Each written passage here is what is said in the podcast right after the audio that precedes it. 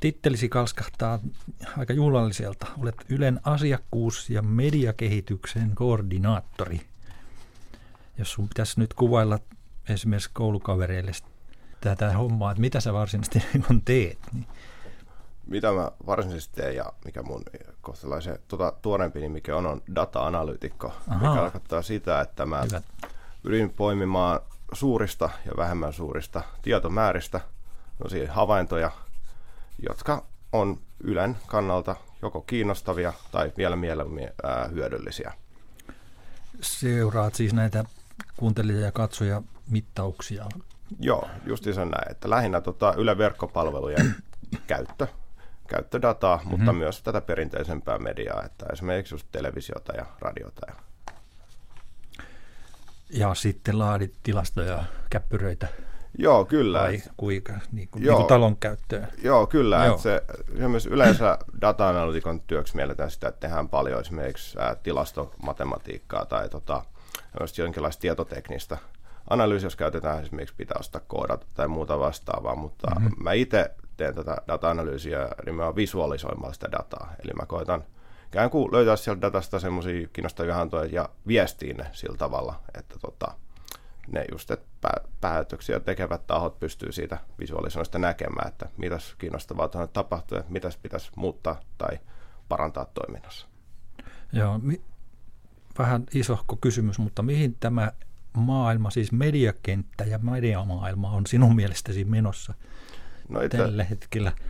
No, tällä hetkellä ollaan vähän tota, ehkä tietynlaisessa ristiystilanteessa, että tässä mediakentästä on puhuttu pari vuotta jo vahvasti nimellä, että se on hajantumassa, että ihmiset käyttää koko ajan useampia ja useampia laitteita ja kuluttaa aikaansa useammissa ja useammissa palveluissa – niin eh, tämä kehitys tulee ainakin jonkin aikaa vielä todennäköisesti jatkumaan, mutta ei tiedä, jos vaikka pari vuoden kuluttua se alkaa jälleen kerran kapenemaan, esimerkiksi mm-hmm. laitteiden käytön suhteen, kun niin. nyt myös kotitaloudessa voi olla äly-TV, useampi puhelin, useampi tietokone, tablettia ja niin edelleen, niin eihän se tiedä, jos pari vuoden kuluttua vaikka se laitteiden määrä alkaa jälleen kerran kapenemaan, ja jos kaikki kiinnostavat sisällöt löytyykin yhdestä palvelusta sen sijaan, että tarvii just YouTubea ja sosiaalista mediaa ja areenaa sun muuta, että, että Aivan. A- aika näyttää tämän. Muistan, taisin juuri eilen lukea, kun Mikael Jungner oli sanonut, muistaakseni 2005, että kymmenen vuoden sisällä suurin osa ihmistä katsoo TVtä netin kautta ja hänelle oli silloin naureskeltu vähän tämmöisestä ennustuksesta, mutta ei enää naureta. Mitä kaikkea siinä sitten joutuu ottamaan huomioon, kun nyt ihan teet niin kuin käytännön päivittäistä työtäsi? Esimerkiksi mitä kaikkia medioita itse joudut seuraamaan? No lähinnä mitä mä itse joudun seuraamaan on Yle Areenaa ja Yle Verkkopalveluja, mitä sinne tuotetaan, ja sen lisäksi okay. sosiaalisen median kenttä yleisesti, eli Facebook, Instagram, YouTube. Mm-hmm. Mutta se, mitä siinä erityisesti pitää tiedostaa, on se, että miten ää, sisältöjä käytetään eri konteksteissa hyvin eri tavalla.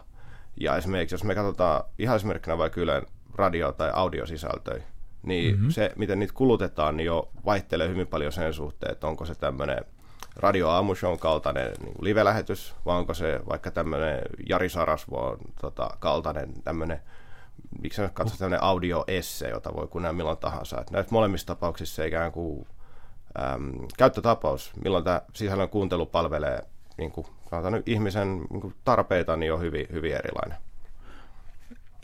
Tiedätkö näistä ikäryhmistä, mikä mitäkin seuraa sitten? Joo, kyllä jonkin verran. Ja otan, että ihan kamalan suuria eroja siinä niin kuin Ylen tapauksessa ole. Totta kai esimerkiksi, esimerkiksi Areenasta, niin tämä viime talvena lanseerattu tota, Scam, tämä norjalainen nuorisosarja, oli ihan äärimmäisen suosittu nimenomaan nuorissa. Ja toki se oli melko mm. suosittu myös vanhemmassa väessä tai yli 45-vuotiaissa, mutta Kyllä, ei meidänkin lähelle... katsottiin Joo. vaimon kanssa. Mutta ei ollut läheskään niin suosittu kuin nuorissa. Niin sitten taas esimerkiksi, että meillä on tämmöisiä pitkään pyörineet niin kuin vaikka joku Holby City sairaala, joka on hyvin suorittu, suosittu sekä nuorissa että iäkkäämmissä. Entäs radion kannalta, osaatko siitä sanoa, millä tavalla on muuttunut No Vai on onko sie- muuttunut? No on siellä esimerkiksi sen verran, että kyllä vähän tämmöinen, miten nyt sopisi sanoa, vähän retrompi sisältö puhuttelee enemmän tota, tämmöistä yli 45-vuotiaista väestöä. Esimerkiksi nyt tämän kesän kuunnelluimpiin sisältöihin yli 45-vuotias kuuluu tämä Sinun egyptiläinen äänikirja, Aha. kun taas sit nuoremmissa esimerkiksi tota, tämä Radio Sodoma-sarja oli suositumpi kuin yli 45-vuotias. Joo.